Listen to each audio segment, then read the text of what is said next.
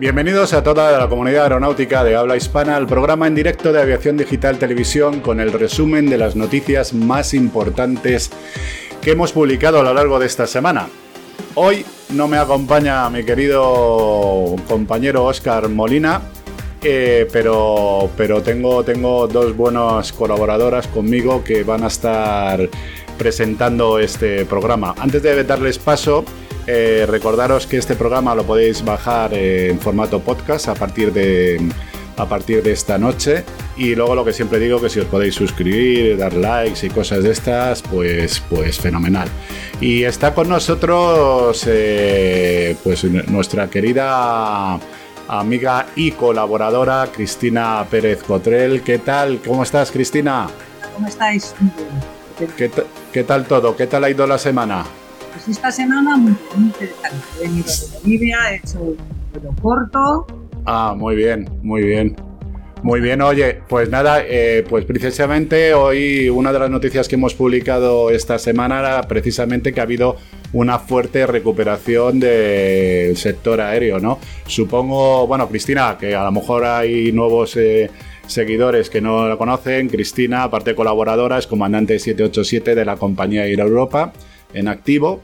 Y, nada, entonces hemos, como te comentaba Cristina, hemos, hemos publicado una, eh, una noticia eh, que además eh, os la voy a poner aquí para que la podáis ver todos, pues que ha habido una fuerte recuperación del sector aéreo, casi 20.000 vuelos por primera vez desde antes de la pandemia, eso es lo que ha registrado Eurocontrol y bueno, y el pasado viernes, como os digo, se registraron 9.826 vuelos.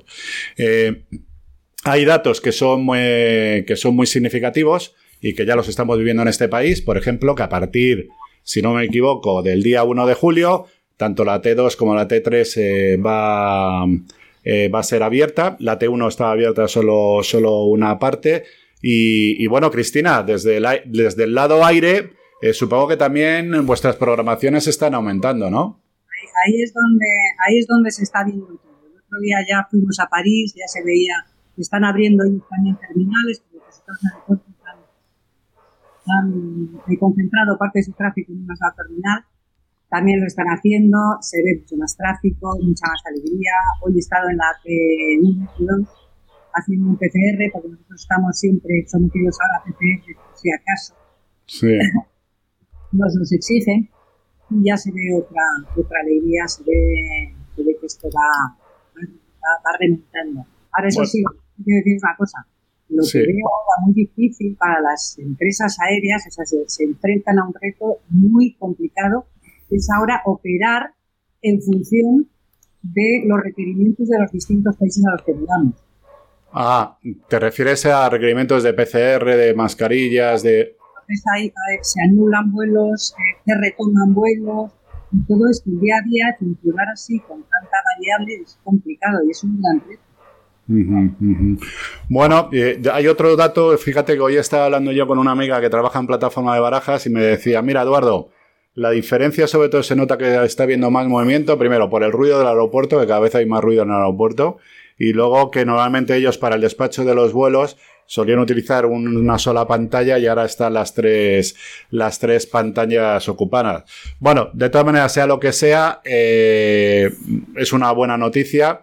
Yo sigo insistiendo, que Oscar también lo comentaba el otro día, eh, que ya la recuperación parece que ya va para arriba que la V, ese, ese ladito puede ir, puede ir, puede ir un poco más pronunciado y, nada, yo creo que es una buena noticia para todos. Otra de las noticias que hemos publicado y que yo creo que esta te, va a gustar bastante, Cristina, es que mm, esto, Iberia, eh, bueno, dice que es la primera aerolínea europea en utilizar el nuevo sistema EBT, eh, e ¿no? Eh, que es un nuevo sistema que hay de entrenamiento para, pues, para agrupar lo que son las habilidades técnicas y no técnicas eh, y evaluar las, las competencias de, de, las tripulaciones, ¿no?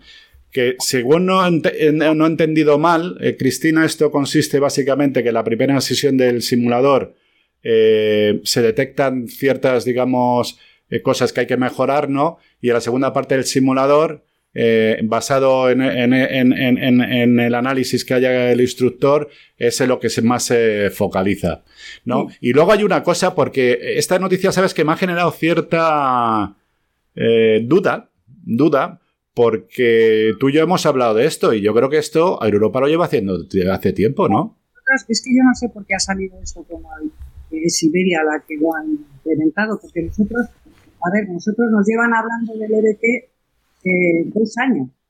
Nos han mandado cursos, nos han mandado información, nos han mandado toda la documentación para que supiéramos a qué, a qué nos íbamos a enfrentar, porque es un concepto nuevo, distinto, y la verdad es que es muy interesante. Pero eh, nosotros luego pasamos por un proceso que se llama Mix EBT, con lo cual se hacía un poquito lo que era el simulador tradicional, pero ya se empezaban a meter conceptos EBT, que es eh, el entrenamiento basado en evidencia. ¿eh? Y, nosotros llevamos haciendo EBT desde hace ya, mm, yo creo que más de 6, 7 meses. Y tú, desde el punto de vista profesional, eh, ¿cómo ves este tipo de entrenamiento? O sea, con respecto al convencional, ¿no? Que hacíamos siempre, pues todo esto ha ido evolucionando, al igual que ha ido evolucionando el CRM, al igual que ha ido evolucionando la parte de habilidades no técnicas, los famosos NOTEX, etcétera, etcétera. Eh, ¿Esto lo ves como más, eh, más dirigido, más práctico o, estamos ante otro, otro, otra, otra modificación? Bueno, a ver, es, un poco como todo. La idea es muy buena. El problema es ponerlo en práctica. se pone en práctica.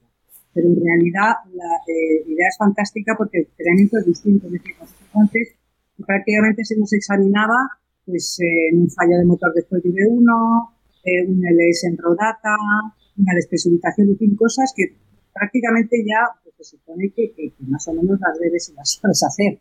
Entonces esto se trata ya de ponerte en otras circunstancias distintas y ver cómo desarrollas eh, todo el proceso de, esa anomalía o esa emergencia o ese conjunto de emergencias.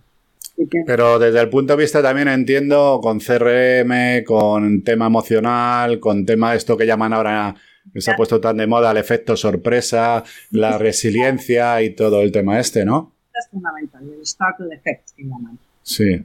Pero aquí van las habilidades técnicas, las habilidades no técnicas, CRM, eh, la, capacidad de, procesar una anomalía, eh, en fin, porque de, hecho lo que te ponen son distintos escenarios y, puede haber distintas eh, decisiones.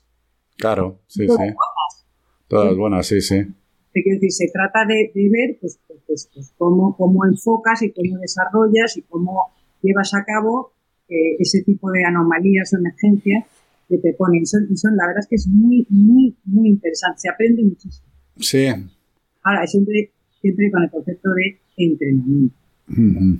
Claro, fíjate, además es curioso, aparte de la curiosidad esta que yo ya sabía que Europa lo estaba aplicando desde hace tiempo, que ayer lo anunció Iberia, o sea, esto forma parte de lo que es la estrategia de comunicación de las compañías, evidentemente, y hoy la Agencia Estatal de Seguridad Aérea ha sacado una guía para cómo deben las compañías implementar eh, este tipo, este tipo de, formación. Pero bueno, muy interesante. Seguiremos hablando de esto, Cristina, en otro momento.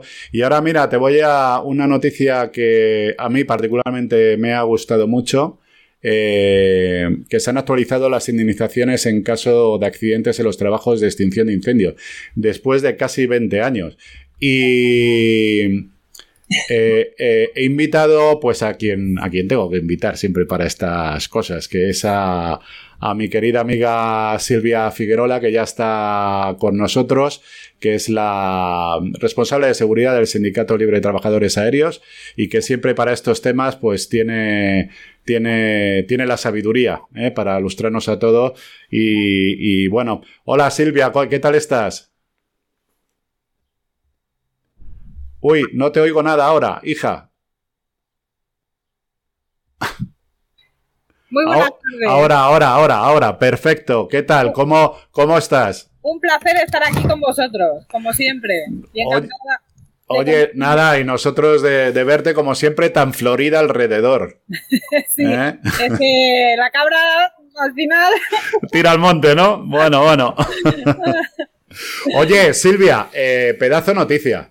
A mí me ha encantado, bueno, vamos a ver, me ha encantado por una parte, eh, pero por otra parte también, eh, no sé cómo, cómo explicarlo, joder, me, alucina un poquito que, haya, que, hayan tardado 20 años ¿no? en actualizar lo que son las indemnizaciones, pero más vale tarde que nunca, y yo siempre digo lo mismo, ya solo el hecho de pensar de que hay alguien de los que pagamos que piensa en nuestra gente, la gente que se dedica a la extinción de incendios, porque esto es muy importante. No solo es eh, para pilotos o personal aéreo, sino que abarca a todos aquellos que eh, realizan trabajos de extinción de incendios y que eh, por circunstancias pues pueden tener un accidente pero no solo por temas, eh, digamos, graves como puede ser la pérdida de, vida, sino por lesiones, por, por, cientos de cosas, ¿no? Que pueden ocurrir en, en, un, en un incendio, ¿no?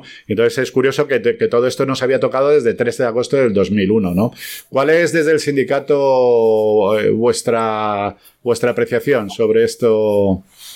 Bueno, primero, pues muy importante a tenerlo en cuenta, porque hasta el día de hoy era totalmente desconocida esa, esa ley por parte de los profesionales y es importante que lo conozcamos. Es un complemento, desgraciadamente, para cuando ocurre una circunstancia trágica, que hay un accidente o con fallecimiento Dices que es un complemento porque entiendo que es compatible, ¿no? Con otro tipo de seguros, por ejemplo, seguros de la compañía de las comunidades autónomas. Vale, vale. Pues yo creo que es muy importante, ¿eh? Sí, sí, sí, Porque una cosa es, al final, pues las indemnizaciones que tengas por seguro o por las comunidades autónomas o incluso por, por las compañías, la responsabilidad que tengan. Y otra cosa es que el Estado, pues, haga cargo de, en cierta medida, ellos, yo considero que hay unas cifras pues, que son bajas, pero bueno, por lo menos hay una consideración y se ha plasmado en un papel que ahora conocemos todos los profesionales de extinción de incendios que podemos estar afectados en cualquier momento. Bueno, pues eh, gran eh, noticia. Yo lo he leído un poco por encima, la verdad, porque no, no, no me ha dado mucho tiempo, Silvia. Eh, yo sigo viendo las indemnizaciones un poco bajas, particularmente. ¿eh? Yo particularmente, sobre todo porque eh, yo creo, en el caso de una defunción, vale, pero peor es quedarte, por ejemplo, inválido. ¿Sabes lo que te quiero decir? Que requiere unas cuantías, a mi modo de ver, ¿eh? a mi modo de ver, que es una opinión particular, eh, lo, veo totalmente insuficiente, sobre todo para el tipo de trabajo que se está realizando y como todos sabemos, pues tiene, pues cierto riesgo. ¿no? Entramos en problemas legales, en batallas legales, ya caso por caso, que hay circunstancias pues que se escapan de los profesionales que desgraciadamente dejan desamparados a las personas que se quedan con una invalidez, que no pueden ejercer más esta profesión. Bueno, hay muchas circunstancias que eso sería una manera de paliar un poco esa situación y es muy baja. Las indemnizaciones en esos casos son muy bajas. Pero bueno, está bien conocerlo, está bien saber que eso existe, que hasta ahora no lo conocíamos y que los profesionales sepan que, que, se puede solicitar. Eh, con esto de las compatibilidades entiendo que es una de las dudas que me han entrado por ahí. Como bien sabes, muchos pilotos pues tenemos lo que se llama un seguro de pérdida de licencia, ¿vale? Dentro de ese seguro de pérdida de licencia normalmente siempre hay una cláusula que habla de compatibilidad, ¿no? Entiendo que también sería compatible con este tipo de seguros. Sí, ahí habla, no lo especifica, pero sí habla que es compatible con cualquier otro seguro que tengan las comunidades, que tengan las compañías, con lo cual entendemos que los nuestros del mismo modo estarían dentro. Oye, pues mira, te voy a poner otra noticia, ¿vale? Que la verdad es que también nos ha gustado mucho porque la Comisión Europea eh, pues ha creado una flota, lo que dice una flota europea de 11 aviones y 6 helicópteros para la extinción de incendios, ¿vale? Van a estar estos 11 aviones y 6 helicópteros, van a estar basados eh, estratégicamente, según dice la Unión Europea, en Croacia, Francia, Grecia, Italia, España y Suecia. Y, una de las cosas es que España, España va a poner dos aviones. Eh, bueno, yo creo que, es una noticia no solo importante, sino algo que me habréis oído durante mucho tiempo eh, que España siendo una potencia mundial, y lo vuelvo a repetir, una potencia mundial en trabajos aéreos, creo que se debe hacer el esfuerzo para que seamos protagonistas de esta historia dentro de, Europa. En primero, porque tenemos la flota, tenemos una numerosa flota, tanto de aviones como de helicópteros, y segundo, porque creo que tenemos los mejores profesionales en este sector. Y creo que todo ese conocimiento se debería de aprovechar, debíamos de aprovechar estos nuevos movimientos, porque todo esto viene, si no me equivoco, Silvia, porque hay países donde no había incendios y que ahora hay incendios. De hecho, es curioso que si te has fijado, parte de los medios aéreos van a estar destinados en Suecia, que en los últimos años se han registrado, hablan, que es que han registrado incendios y que ya se habla de lo que hablamos tú y yo muchas veces, de los grandes incendios, ¿no? Que ya, ya no es el incendio, eh, ha evolucionado todo esto y que tiene unas magnitudes eh, bastante, bastante grandes. Insiste mucho el comisario europeo que ha anunciado esta medida, que hay una parte en la cual hay que invertir mucho dinero, que es en la parte de prevención. La parte de prevención entendemos que es la parte de prevención que es la de limpiar los montes, básicamente. O sea, quitar combustible, pues para provocar y luego eh, también, pues, lo que es una, una, una, buena cultura y educación para la gente para que no tire las colillitas que todavía la siguen tirando ahí por el este o haciendo insensateces como hacer una barbacoa. Eh, yo creo, eh, ¿estás de acuerdo conmigo, Silvia? Que eso puede ser una buena noticia para todos nosotros, para los profesionales de trabajos aéreos, ¿no? Totalmente. Nosotros hace seis años nos fuimos con los bomberos forestales y los agentes medioambientales de España a exponer a Europa, al Europarlamento, pues cuál era nuestra situación a nivel de España, qué tipo de profesionales tenían, cuál era la experiencia, gran experiencia que teníamos y la problemática que nos encontrábamos y sobre todo hicimos mucho hincapié todos en el futuro problema que iba a haber en la Unión Europea por el cambio climático y que todo esto se tendría que gestionar de alguna manera. Eh, a partir de ese momento o antes, lo desconocemos, ya empezaron a haber grupos de trabajo y han ido surgiendo proposiciones que son muy interesantes, como el tema de hacer mucho hincapié en la prevención por parte de, todos los Estados miembros. es imprescindible. Los profesionales en España tenemos una gran y dilatada experiencia en la extinción de incendios y esto debería aprovecharse y tenemos las empresas, tenemos eh, profesionales con mucha experiencia y esperemos que Europa nos utilice y, sirvamos un poco de, de, camino. Pero para eso, ¿no, Cristina, no piensas tú de que tendría que haber un apoyo decidido eh, del gobierno en este sentido, una política como va a ser no sé, de, tanto que se habla de los libros blancos de transporte y todo el tema este, y luego también una conciencia empresarial para salir fuera, ¿no? Claro, pero ¿quién, quién va a hacer? Te oigo ahora un poco bajo, eh, Cristina. Ah, que digo, que, como dices tú, potencia mundial en trabajos aéreos. Somos los que podemos eh, impartir clases, impartir eh, conocimiento ¿eh? Y, efectivamente, o sea, necesitamos, eh, pero, pero ¿quién lo va a hacer, Eduardo? Hombre, yo creo, yo creo que quien lo puede, quien lo puede hacer y debería hacer, como todo, es una parte que es eh, la parte empresarial, ¿vale? que para eso tienen sus asociaciones, etcétera, etcétera. Pero siempre para estas cosas hay que ir de la mano del gobierno. O sea, de los representantes que tenemos en Europa, que como bien sabéis también pagamos, eh, y todo este tipo de gente que se tiene que dedicar a, solventar nuestros problemas. Y esto no es como siempre, yo sigo insistiendo, pues me habéis oído en este programa hablar de los, de Yo creo mucho en este sector, creo mucho en las empresas de este sector, creo mucho en los empresarios y creo que ahora mismo hay una oportunidad, lo llevo diciendo años, pero no es que sea listo, es que se veía venir. O sea, lo llevo diciendo hace años. Y dice, Europa nos va a necesitar.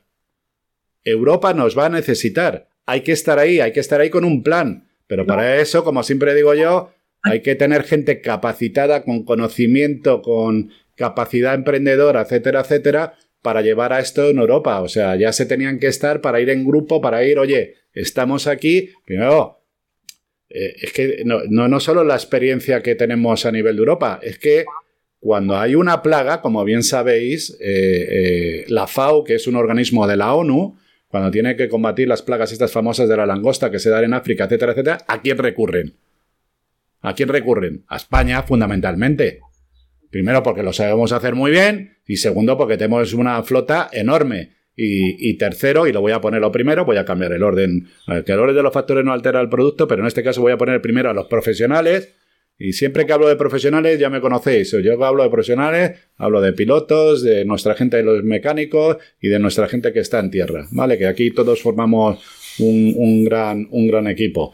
Pues, eh, pues, joder, todo ese valor, toda esa experiencia, también he dicho que hay ya otra forma de ver los, de los empresarios. Eh, por ejemplo, yo, yo, este, ¿cómo se llama? Carlos Bertomeu, ¿no? Que está invirtiendo el, el propietario de Ernostrum eh, en, este sector, ¿no? Y ya tiene una, eh, una compañía que se dedica también al tema de, de trabajos aéreos y, cada vez está más presente, ¿no? Que tiene una mentalidad como muy europea, proyectos internacionales, etcétera, etcétera. Pero en esto yo creo que hay que ir todo el mundo de la mano. ¿eh? No sé si pensáis lo mismo. Sí, pero ¿a, a, a, quién le decimos que diseñe eso, Eduardo? Eh, eh, bueno, yo creo que es trabajo de, sobre todo de las empresas, de que mentalicen a, los responsables, a quienes pagan. vuelvo a insistir, es que esto es un dato muy importante eh, a los la gente que pagamos, que está ahí, no está ahí simplemente para recibir un sueldo, sino para que tenga iniciativas. Entonces, tienen que ir, pero claro, la iniciativa, yo creo que la iniciativa tiene que ser empresarial. O sea, igual cuando te vas a Arabia Saudí, va, va un, un huevo de gente o de empresarios, van todos juntos para ver qué pastel hay, ¿no? Y para vender sus cosas. Pues esto, el sector de los trabajos aéreos es una industria muy potente en España. Pues es lo mismo. Algo que, si me preguntas cómo se configura esto, nosotros como medio de comunicación lo único que podemos decir, repetir, porque yo, vamos, yo concretamente lo llevo diciendo hace años, Europa no va a necesitar, joder, pero no como siempre que llegamos a última hora. O sea, por... Eduardo, por, eso yo pregunto a ¿dónde empezamos a tirar del hilo? sí, pues el, hilo, el hilo, Cristina, lo tienen que tirar los empresarios los primeros. Y luego, pues eso, presionar a los que tienen que presionar. Porque vamos, ni Silvia ni yo nos encantaría empujar en ese sentido, ¿no? ¿No, Silvia? Yo creo que es súper interesante ya a nivel económico Desconozco completamente eh, de qué cantidades podemos estar hablando, pero estoy segura, y seguro que no me equivoco, que los importes son superiores a los que puede abonar un Estado, en este caso España. Entonces yo creo que para cualquier compañía española puede ser un gran proyecto, que requiere de mucha I más D en un principio, sí, pero puede ser muy interesante y bueno, puede abrir un mercado muy grande y muy potente. Totalmente de acuerdo. Bueno, una vez más repetimos, creemos que esto hay que insistir, pero bueno, tampoco somos nosotros. Nosotros somos un medio de comunicación y simplemente lo que hacemos es abrir los ojitos y que nos quiera escuchar. Evidentemente no somos como los demás. Hablamos de cosas que no hablan los demás. Pero bueno, oye, eh, Silvia, ¿tienes una opinión sobre la polémica que supongo que estarás al corriente, eh, ya que estás aquí? Sobre el tema que el señor Ábalos, pues por un informe de un historiador, pues ha, vetado que el aeropuerto de Murcia se denomine Juan de la Cierva. ¿Qué te parece? Sí, lo he ido siguiendo. y bueno, la verdad es que es un poco sorprendente. Es un poco sorprendente simplemente pues es incomprensible. Y además yo tengo trato con su nieta, encantadora. ah, Laura. Sí, vamos.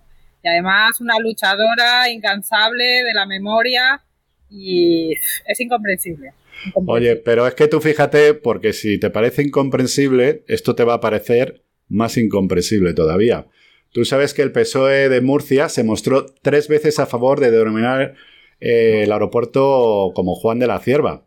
No sé si lo sabías, esto es una cosa que hemos sacado nosotros de, un pleno que hubo en el ayuntamiento de, de Murcia y bueno, que no solo estaba de acuerdo con nombrarlo como aeropuerto región de Murcia Juan de la Cierva, sino que encima modificó la redacción y instaba ante la administración competente para que el aeropuerto región de Murcia pase a llamarse aeropuerto región de Murcia de Juan de la Cierva y así hasta, hasta en tres plenos eh, que, joder, eh, no sé cómo cambia aquí la gente de opinión, ¿no? Cristina, ¿no te parece? Eh, a mí es que a mí todo esto me parece esto de recortar la historia esto lo quito, esto lo pongo y ahora esto me gusta.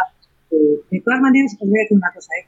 Que yo no estoy muy a favor, siendo los españoles como somos, de, poner nombres eh, de personajes a, nada, ni a calles, ni a aeropuertos, ni a nada, porque el problema es este. Lo que, lo que no puedo tolerar es que Juan de la Cierva es parte de la historia de España, es el inventor del autogiro, es el precursor del helicóptero. Vamos a ver, señores, español. Eh, se le puede, se le puede borrar así un plumazo. El que le pongan o no le pongan el nombre al aeropuerto, bueno, yo creo es que no, no, es una cuestión de poner nombre. Eh, el problema siempre es el mismo. Y ahora yo ya me meto. Si estuviera aquí Oscar también se metería ahí a, cuajo. El problema son los políticos. El problema es que eh, tenemos ahora una serie de hooligans ideológicos, ¿vale? Pero el problema no solo es que sean hooligans ideológicos, ¿vale? Que realmente yo creo que esto, esto no estamos hablando de memoria, como llamo yo, histérica, estamos ah, hablando de purgas ideológicas, que no tiene nada que ver. Tal es así que nosotros hemos sacado una información que es muy interesante, que la gente no sé si sabe. Sabéis que todo esto viene de un informe de un historiador comillas, que se llama Ángel Viñas. ¿Vale? Bueno, este personaje, ¿vale? Supongo que debía saber, omite muchas cosas en el informe, ¿no? Eh, aparte, todo el mundo sabe que Juan de la Cierva eh, no vivía en España. Desde, me parece que fuera el año 1928, vivía en Inglaterra. No solo eso, sino que, no sé si, todo el mundo sabe que Juan de la Cierva murió en diciembre del 36, creo, si no me equivoco, por, en un accidente de aviación en el 36, ¿vale? Y mientras que omite todo esto este historiador, se le ha olvidado comentar una cosa que es su pasado. Y su pasado es que esta persona eh, eh, desempeñó varios eh, cargos durante la época franquista, ¿vale? donde, donde ostentó cargos de libre designación y de confianza.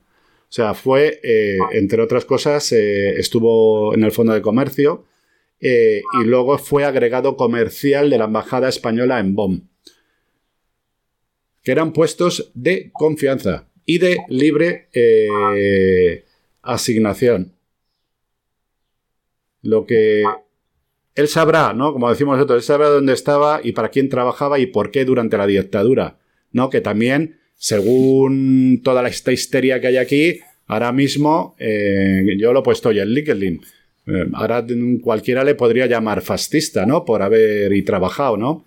Hay que entender que todos tenemos nuestro pasado, incluso los historiadores que manipulan, eh, que manipulan, que manipulan la historia. Yo no creo que este, como se llame, historiador Ángel Viñas, sea un fascista. ¿no? Él vivió una época, también debería de explicar, porque ya que está juzgando todo eso, tenía que explicar, bueno, pues te tenía que explicar, y aparte fue número uno, ya sabéis cuando era uno número uno lo que implicaba, etcétera, etcétera. Pero bueno, yo no sé si esto lo está haciendo por ahí, pero lo que sí que sé es que eh, hay una purga porque ya os comenté o ya comentamos en programas anteriores que también quieren quitar los premios de científicos y los nombres, que sabes que, que, que lo han que se han, se han echado para atrás. Vamos a ver qué nombres quedan, quedan por ahí. Pero vuelvo a decir que no, yo creo, no sé si estáis de acuerdo conmigo, que realmente estamos hablando de purgas ideológicas.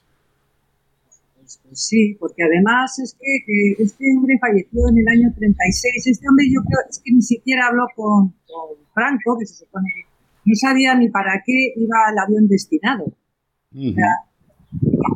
hay tanto que estudiar ahí y luego son hechos, o sea, están manipulando. Sí, porque aparte que hay, hay otra cosa que omite también en su informe, ¿vale? Que, que yo creo que, joder, esto hay que ser objetivo con, con, todo. Yo la historia la miro, pero es mi visión particular, la miro qué es lo que ha pasado y para aprender y, y todo este tipo de cosas. Pero es que en el informe omite que a su hermano Ricardo le cogieron al aeropuerto y la asesinaron aquí, en Paracuellos. Y está en una fosa común. Al final. No habla, no habla sobre ese tema. Al final, lo que no puede omitir es que fue el creador del autogiro. Y esta, esta es la única realidad. Vete tú a saber. No puede nadie. Bueno, pero vete, vete tú a saber. Yo creo que. Eh, como todo en esta vida, ¿no? O sea, uno vive un momento de la historia, yo siempre he dicho lo mismo, Joder, yo con el siglo XXI juzgar la Inquisición me parece una barbaridad. ¿No? Estamos todos de acuerdo, ¿no? Eh, joder, pero si te sitúas eh, en, esa época, pues el pensamiento era otro y lo que a nosotros nos parece bárbaro no era tan bárbaro, ¿no? Y, luego, pues imagínate, pues Miró, ¿no? Miró es un maltratador de mujeres. Bueno, vamos a, eh, ¿Qué vamos a hacer? ¿Vamos a coger las obras, las vamos a guardar, las vamos a esconder? O sea, hay, una parte... hay muchos casos en la historia para poner, pues, de muy diferentes temas, de gente que realmente han sido genios y que, bueno, tienen su parte personal que puede ser cuestionable incluso en la actualidad. Eh, es la actualidad mismo. Pero eso no quita que hagan eh, un trabajo excepcional y genial. Y eso no se lo puede quitar nadie. Y si hablamos de un tema ya un poco nos coge lejos, pues por lo menos hay que ser muy objetivos.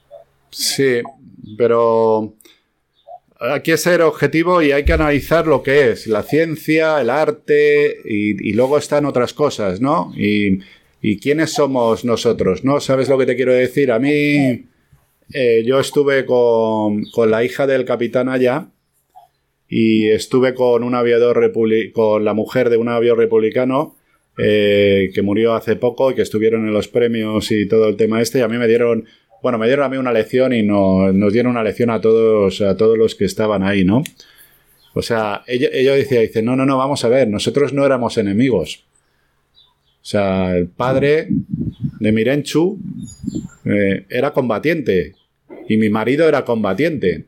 Y entre ellos se hablan como combatientes y como tales se tienen un respeto enorme, enorme, hasta tal punto que otra de esas lecciones que se me han quedado a mí grabadas, cuando empezaron con toda esta movida y quitar las calles y todo el rollo, el capitán Aya y todo esto y todo el tema este, joder, quien salió en defensa del nombre del capitán Aya y de y, de su hija fue una asociación de aviadores republicanos. Y es que eh, no, no es curioso. No, no, no. Si, si, los curiosos son el resto. O sea, eso es lo normal. O sea, eso es lo normal. Eso es totalmente desconocido. Yo no, yo no lo conocía y para el público. Ya, pero es que hay, hay tantas cosas, Silvias, que son desconocidas, pero porque pasan este tipo de cosas. Porque hay gente que se encarga de las purgas. Y la purga, por mucho que os pongáis, hasta que no queméis los libros como a otros, hasta que no los queméis, que ya falta poco, va a quedar ahí. Nunca, no vais a quitar de que, Juan de la Cierva fue un gran científico e inventor. No lo vais a quitar. Claro, pero eso es lo que, lo que pasa.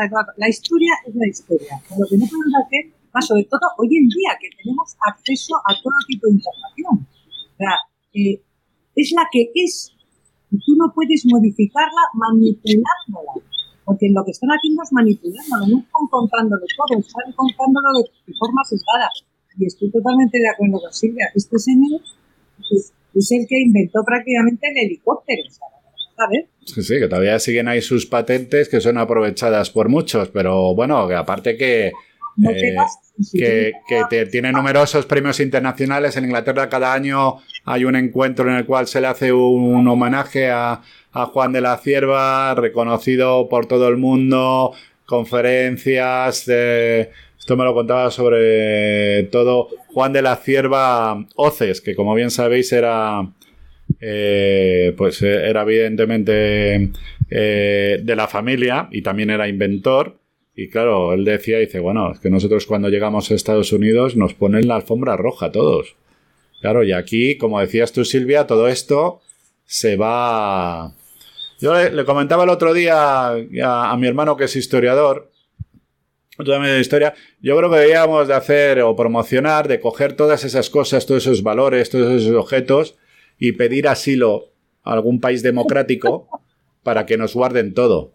¿Sabes? Porque, vamos, a este paso no me extrañaría que empezaran ahora a hacer cosas raras, cosas más raras. Pero todo ese patrimonio que tenemos, y esto también me lo han dicho familiares eh, de, algunos de los que están persiguiendo ahora y todo el tema este, que tienen miedo, ¿no? De que se pierda todo eso, ¿no? Todo, toda esa parte, digamos, que es testigo de, las obras científicas y del gran esplendor de España durante muchas épocas, ¿no? De, de porque que lo donan, pero no tienen garantías de nada. O sea, igual a algún descerebrado de esto se les ocurre decir que exponer una obra en el cual uno que haya estado y haya pasado por ahí eh, no es bueno para la población. Ya somos bastante listitos todos. No nos tiene que tutelar el Estado. Sabemos lo que es el bien y lo que es el mal. Lo que es una pena, Eduardo, es que estemos eh, aprendiendo historia dependiendo de la ideología del gobierno de turno. Claro. siglo XXI. Sí, bueno, tiene consecuencias, como bien sabéis. Eh, no sé si estáis de acuerdo conmigo, pero os voy a dar un dato objetivo. España es el último país de la Unión Europea en fracaso escolar. España es el primer país de ninis. Y España es el país en el cual hay más jóvenes en desempleo. Y de todo esto, estos son consecuencias de las políticas de educación. Y ahí, ahí es donde tendríamos que quitar nosotros los nombres, las calles de todos estos que han venido detrás y de todos los que estáis ahí metidos con todo lo que estáis haciendo con la formación de nuestros hijos. Esto sí que es para salir a la calle. Son datos muy graves, ¿eh? Sí, sí, pero aquí nos movilizamos por gilipolleces, y perdona la expresión. Y en este, bueno, el horario, iba a decir el horario, pero el horario lo puede ver cualquiera. Pero bueno, en el podcast lo podéis oír en horario nocturno. Pero es que, es que estamos con unas tonterías cuando lo realmente es importante. O sea, es, tío, tenemos a, a, nuestros jóvenes, les tenemos a una gran cantidad de ellos en desempleo. Y además sin futuro. Gente que hace unas carreras que tarda no sé cuántos años para que luego cobre el mínimo interprofesional porque somos incapaces. Y pues con todo este fracaso escolar, ¿quién asume la responsabilidad? Pues todos estos que están ahí encerraditos y tal, y además me da igual el, oye, que me da igual el partido, ¿eh? Que es que va a llegar uno, lo que pasa es que ya no les quedan nombres, no sé si es la LOSE, la LOXE, la POPSE, la SIPSE, la IPSE, y, luego llegará uno que dirá, ah, no, está la LOPSE 4.0. Eh, ah, porque es virtual, ¿no? Y entonces así, cada gobierno que llegue va a cambiarnos el sistema de educación. Pero bueno, ya me estoy calentando. Normalmente cuando me caliento, Oscar me suele parar. Me dice, oye, joder, para ya. Pero bueno, ya sabéis que somos un poco diferentes. Y ya vamos a terminar con, un tema que yo creo que es importante también y que nos afecta a todos, también a la parte de trabajos aéreos, que es, eh, sabéis que ayer hubo una rueda de prensa eh, por primera vez en que distintos colectivos profesionales de transporte estuvieron pues de la, de la parte ferroviaria, de la parte marina mercante, estuvieron eh, los pilotos y estuvo como no pues eh, Pilar Vera como representante de la Asociación de Afectados del vuelo JK 5022 porque parece ser que hay un anteproyecto de ley para la creación de de lo que ellos denominan Autoridad Administrativa Independiente para la Investigación de Accidentes. Eh, vale, todo muy bien, eh, todo fenomenal. Lo único que no es independiente es que volvemos otra vez hacia atrás. ¿No? Otra vez hacia atrás. ¿Qué os parece? es un punto que creo que no se va, no se va a aceptar por las partes implicadas. Nosotros como sindicato eh, no estábamos dentro de ese grupo de información. A través de esa rueda de prensa se nos ha trasladado eh, el documento de ese anteproyecto de ley y hoy mismo he solicitado pues que no se, se nos transmita esa información como parte interesada porque trabajos aéreos desgraciadamente somos los que tenemos más fallecidos con diferencia en cualquier trabajo en España, con diferencia.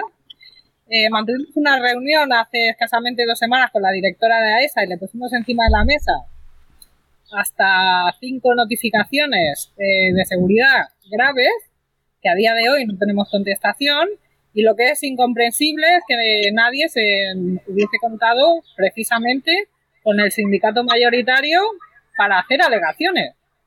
Con lo cual, hoy mismo he solicitado que nos transfieran de forma oficial esa información para poder hacer nuestras alegaciones como profesionales de trabajos aéreos que somos claro, que sí.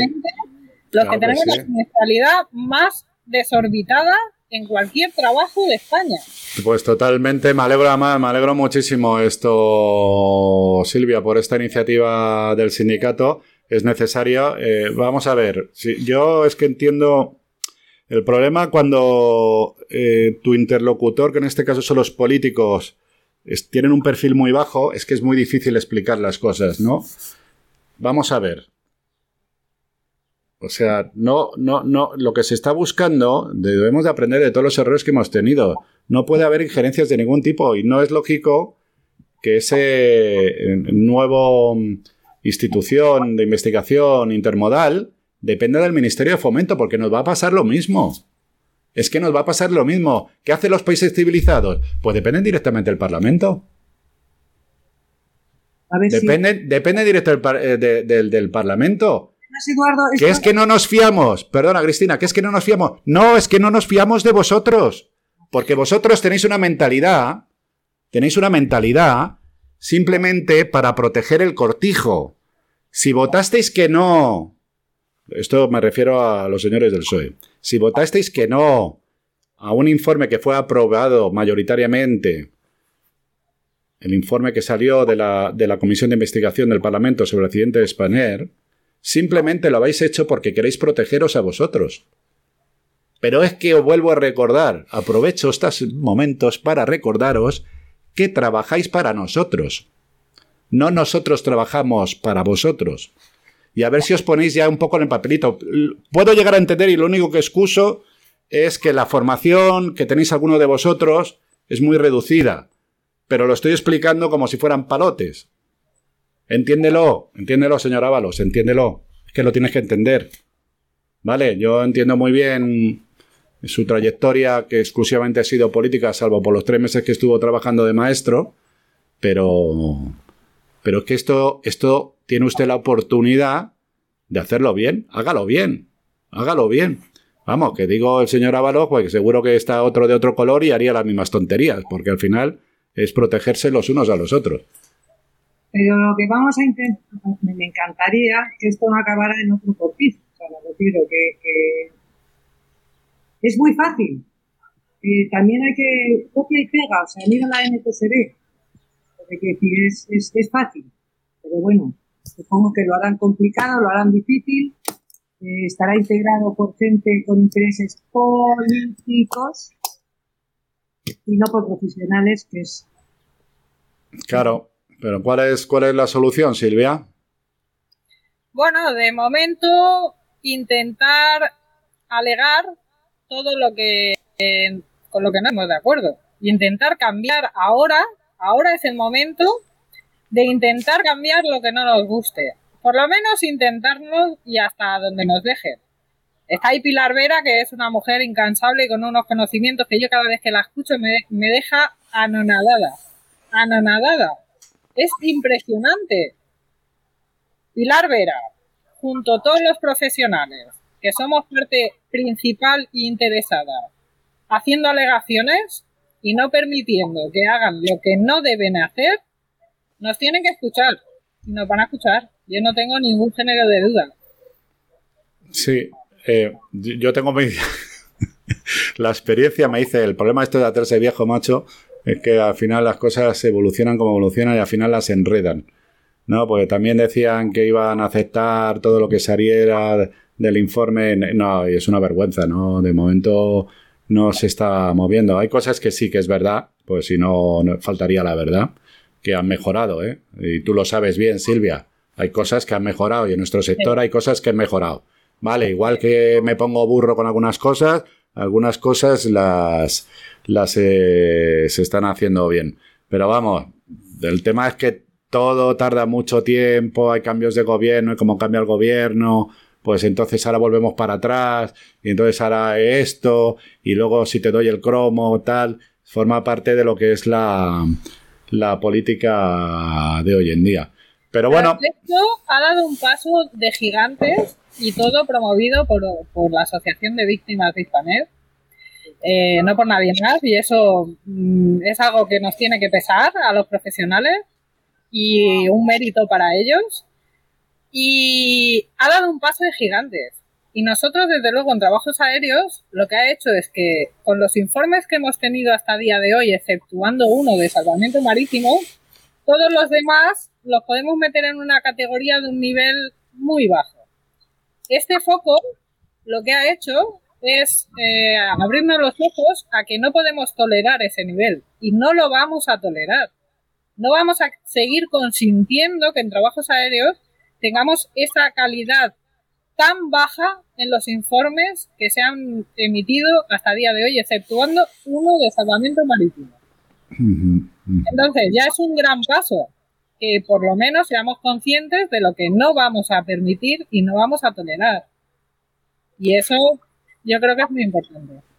Pues sí, eh, pues vamos a ver si entre todos, pero bueno, estaréis de acuerdo conmigo que parece mentira que sea la sociedad civil la que tenga que tirar del carro de todo esto. Que vuelvo a decir lo mismo, que si no, que nos devuelvan impuestos. Se los pago a Pilar Vera, ¿no? Por ejemplo, ¿no? Que es mucho más práctico. ¿eh? Es que al final se trata de, lo de siempre. Pero bueno, oye, eh, ya tengo que, tenemos que dejar el programa. Primero, muchísimas gracias. Segundo, que me encanta teneros aquí, sobre todo por el... ¿Cómo se dice, Cristina? El expertise, ¿Cómo se...? es que yo ahora con lo de aplicar el expertise, el tal, el no sé qué, ya no me entero de nada, hija. Pero en inglés, ¿cómo sería la pronunciación? Expertise. Ah, el expertise, es verdad. Vale, vale. Pues nada, pues no, en serio, ahora en serio que me encanta teneros aquí, sobre todo porque por vuestros amplios conocimientos, que yo ya me voy quedando atrás en casi todo. Lo único que hago, habéis visto que estoy muy gruñón, ¿no? Estás gruñón, sí. ¿A que sí? ¿Creéis que puede ser la edad? Además te veo periodista peleón. Eh, no, no, yo no soy periodista. Yo tengo que hacer esto por necesidades del guion, pero vamos, no, no, no, no pretendo serlo. Lo que sí que me gusta es que haya un medio, aunque sea uno, pues que hable de este tipo de cosas. Ya el resto, pues está el resto, pero vamos, me, gusta... Eh, bueno, ya sabes, aparte siempre he tenido un poco de esto. Luego me arrepiento de muchas cosas, ¿eh? También es verdad. Pero como ya soy viejo, también puedo pedir perdón. A veces eh, hablo un poco más, pido perdón y ya está. Uno tiene ya la sangre caliente y bueno, y también de vez en cuando tienes dolor en el alma, ¿no? Porque empiezas a recordar a recordar cositas y, y bueno, son cicatrices que quedan ahí que bueno, pues nada, tiraremos, tiraremos con ella. Por eso de vez en cuando me pongo así un poco, pero vamos, que, que no os preocupéis, que simplemente gruño como los perros. No, no, hago, no hago nada más. Bueno, pues oye, deciros que eso, que bueno, ya nos veremos más veces. Y nada, al resto, eh, pues comentaros que esta noche, os vuelvo a repetir, tendréis este programa en formato podcast y, y muy probablemente eh, ya hasta septiembre no haremos este programa de, de resumen de las noticias, dejaremos solamente lo que es el, el podcast para preparar una, una nueva, una nueva temporada. Si hubiera alguna noticia así, un hecho noticiero importante, pues evidentemente eh, pues volveríamos con, con, el, con el programa. Muchas gracias a todos, disfrutar del fin de semana, eh, quereros y dar besos. Siempre os digo lo mismo, porque aparte de gruñón me estoy volviendo un poco flojeras. Y, y dejar, y dejar las redes sociales. Se puede vivir sin las redes sociales. ¿Vale? Y además os lo digo por, por experiencia porque me he quitado de WhatsApp. ¿Vale? Y, y, se puede vivir. Incluso, ¿sabéis lo que me pasa? Que me llama más gente, lo cual me hace mucha ilusión. O sea, primero te echan la broca, te dicen, ah, te has quitado WhatsApp. Y luego te dicen, bueno, ¿qué tal estás? Y digo, vale, eso es lo que quería, quería oírte. Pero bueno, es lo que hay. Muchas gracias a las dos, muchas gracias a los que nos habéis oído dar a los likes, a todo esto que siempre me dice Oscar y suscribiros y nos vemos prontito. Y si queréis ampliar toda la información, la tenéis en aviaciondigital.com. Que lo paséis muy bien todos y los que empecéis las vacaciones, mucho cuidado, sobre todo con los coches. ¿Por qué? Porque os necesitamos. Tan sencillo como eso. Porque os necesitamos. Venga, un beso grande. Hasta luego. Buenos vuelos. Adiós.